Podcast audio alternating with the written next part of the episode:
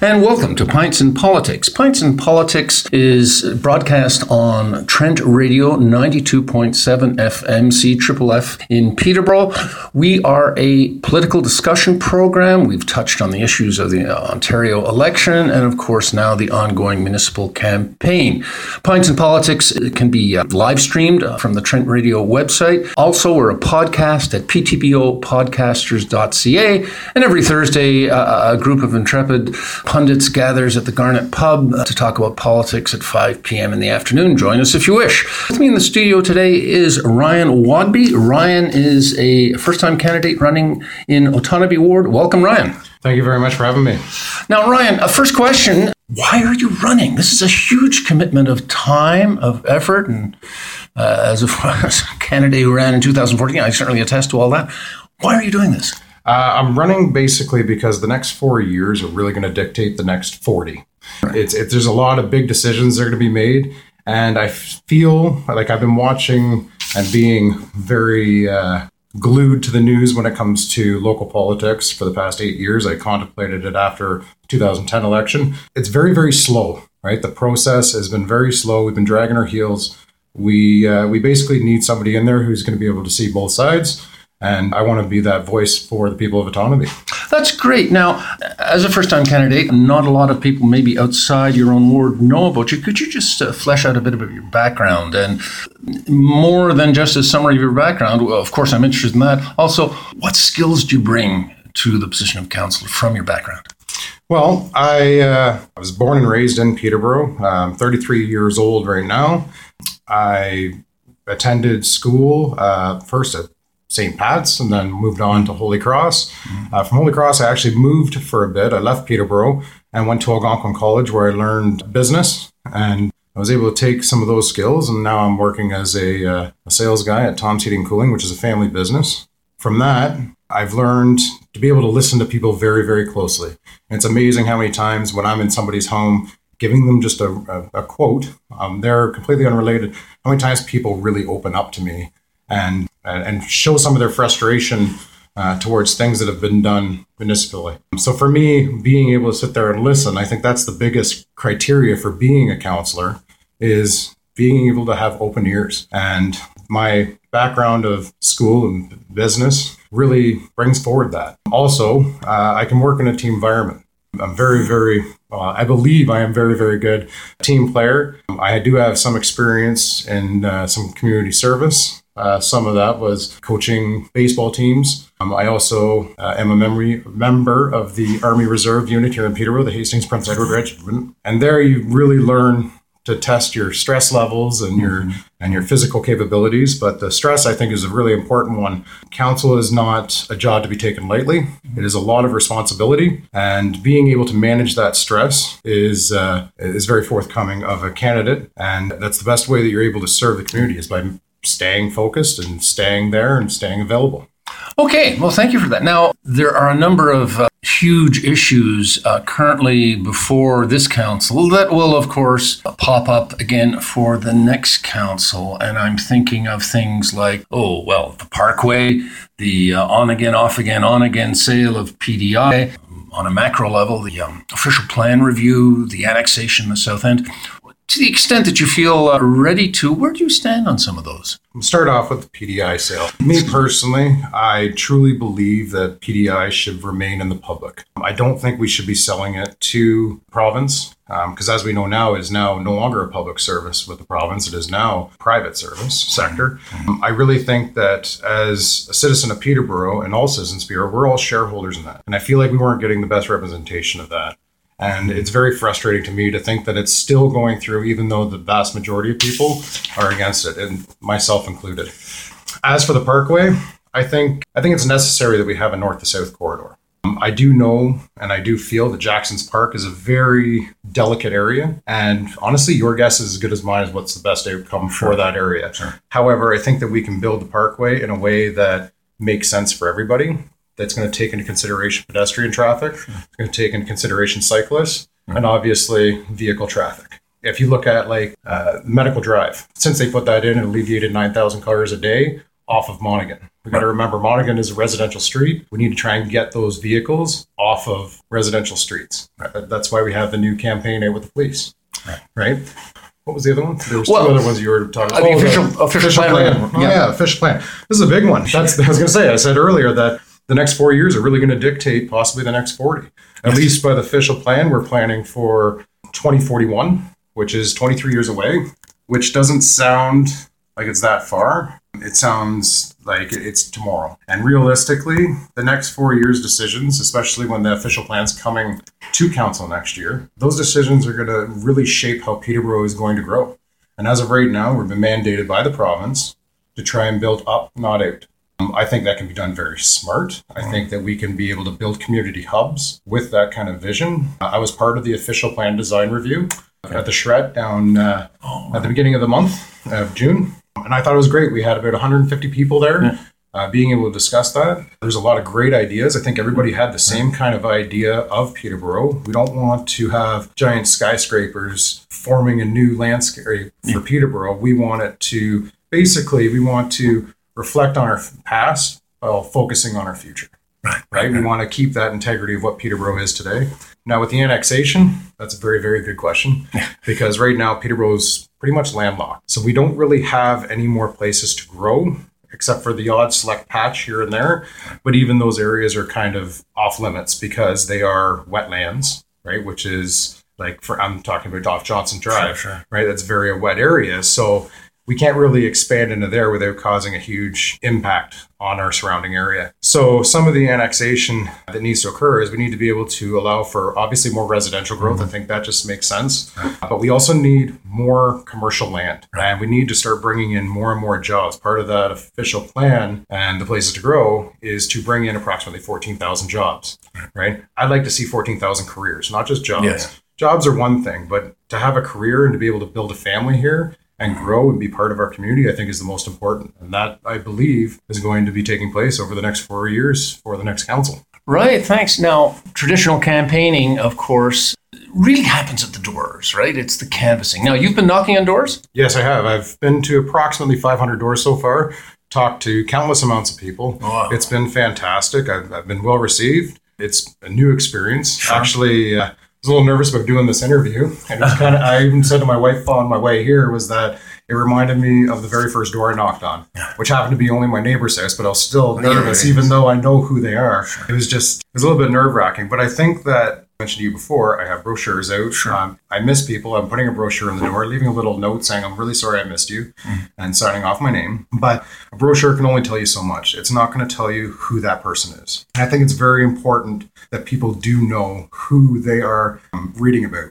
And a eight by eight and a half by eleven piece of paper is not going to really be able to do that for you. One conversations is best. Right. And having knocked on a few doors uh, myself in North Crest uh, four years ago, I, I know the feeling of going door to door. It, it's it's hard work. It is. A- And I don't know what your experience has been so far in terms of rejection. I thought this was back in the Rob Ford era. I thought I would have been yelled at, and uh, that really only happened once, and it was about leaving literature and leaving a flyer in a mailbox. Uh, people are pretty generous and pretty receptive. However, all this about uh, going door to door is fine, but I've noticed in the last few elections, both municipally and indeed uh, at the other two levels, provincially and federally, there's this new sort of cloud on the horizon that uh, no people are still grappling with. Like, how do you deal with social media in your campaign? Like, what what are you doing on social media, and indeed on the web, uh, including you know website? I think social media is extremely important for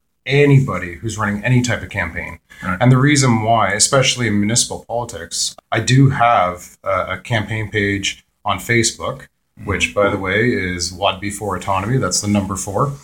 But it, one thing I found on there is I posted out a post recently and I asked people, why do you think people don't vote in a municipal election? Because I did have that when I was going door to door, people saying, I just don't vote for it. And one of the biggest things that I heard was people don't know their candidates. It's not like the Yeah. province, it's not like federal, where you kind of know parties, right? Yeah. And you get an idea of what that person's going to be about.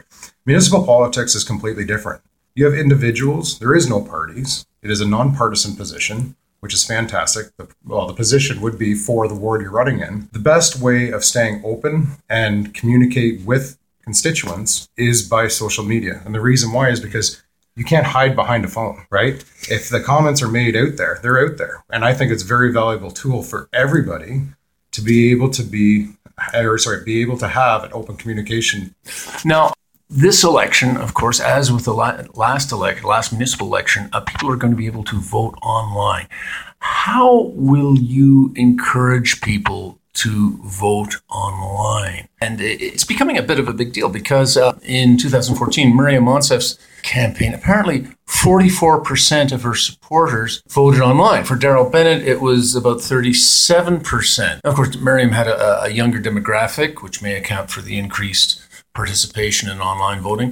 Daryl uh, Bennett had a slightly older demographic, which may account for the slightly lower number. But how are you going to a do you think it's a good idea and not all candidates do and b how are you going to encourage online voting actually i do think that internet voting is is a very good idea mm-hmm. and the reason why is because it makes the election process a lot more accessible so it allows people to be able to log into a computer check off which boxes they want to check off, and they can do it from the comfort of their home. Some people are very work oriented, and this allows them to be able to not even have to leave the office in order to, even though it is within our rights to be able to do so, some people are very work oriented and it gives them that opportunity. But at the same time, going door to door, I have actually had the conversation about internet voting. And I've had people ask me, is this something that I can do? And I'm definitely encouraging it. And the reason why is because of accessibility. Last thing we need is come October 22nd, we have a freak snowstorm or ice storm and you can't get out. This is a great tool to still be able to get out and have your voice heard.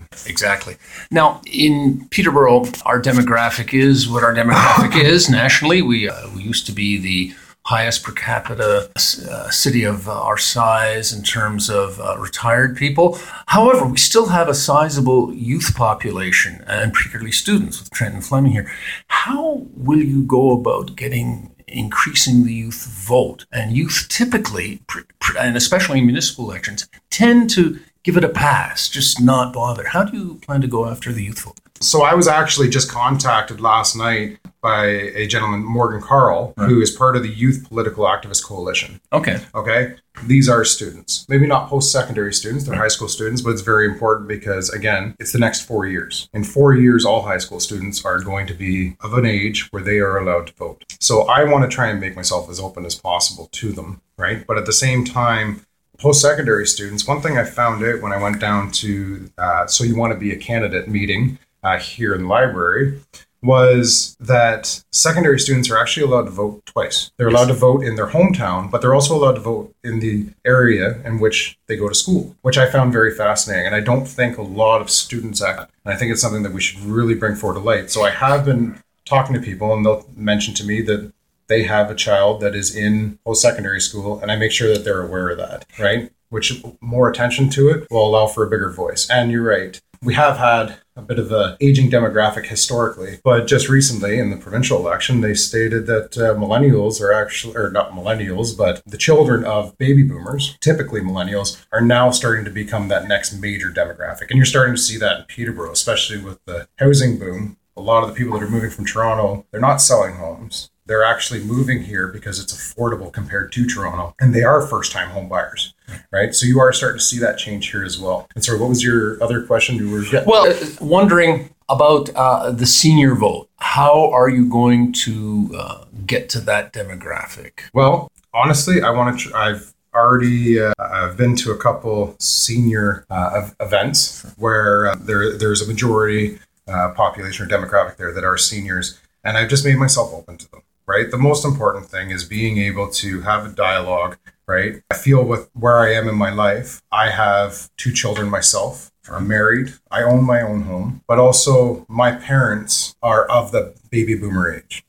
So for me, I kind of can identify with both groups, right? And I think that's very, very important, right? Yeah. So, like, I mean, for me, it's just it's being available to them, and one way I can do that is uh, you can go go knocking into retirement communities, and that is extremely important because sometimes they're forgotten about, right? Sure. I uh, attended uh, Diane Therrien's launch speech it was only 10 minutes. It was a good speech. And what she said, it boils down to three things. What we have to do in Peterborough, we have to improve infrastructure, both the infrastructure we see and the stuff we can't see below the ground, sewers, water mains, etc. Mm-hmm. We have to do something about taxes because they're increasing each year and what are we getting from?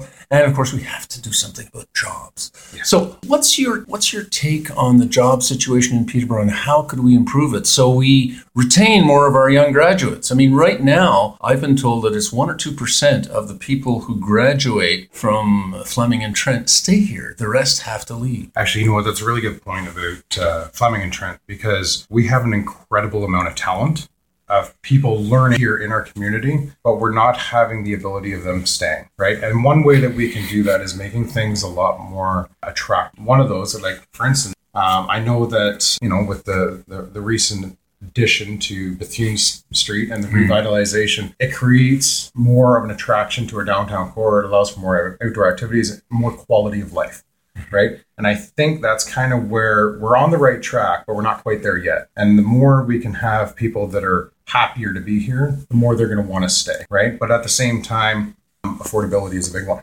right? Like right now, it's really hard to even find a, a place to rent. Never mind being able to afford to buy anything. It's just having a place to actually rent from. I was actually just dropping my kids off at uh, their daycare, and we are talking about that and how insane rent has gone up, right? Yeah. Like, I mean, I used my first house, we had rented out the basement right? Mm-hmm. And I rented out the basement to people who I knew, right? right. But this was before kids. This no, no, no. This is well, Kevin. Oh, with kids. Yeah, yeah. yeah. Okay. Actually, we had my uh, my daughter in that house. Okay. Um, but it was just it was kind of weird because here I am asking my friends to pay a rent, and I'm feeling like it's too high, and they're saying no, no, no, it's right on par. But at the same time, you look at the market, and like I mean, what is a what does a one bedroom go for now? Almost a thousand dollars, right? Uh, two bedroom, fifteen, right? And it just it's constant compiling. So what we need to do is to be able to keep those students. We need to have good, high paying, quality careers here in Peterborough, not just jobs. Jobs are very important. Yeah. But careers is what gets people to stay.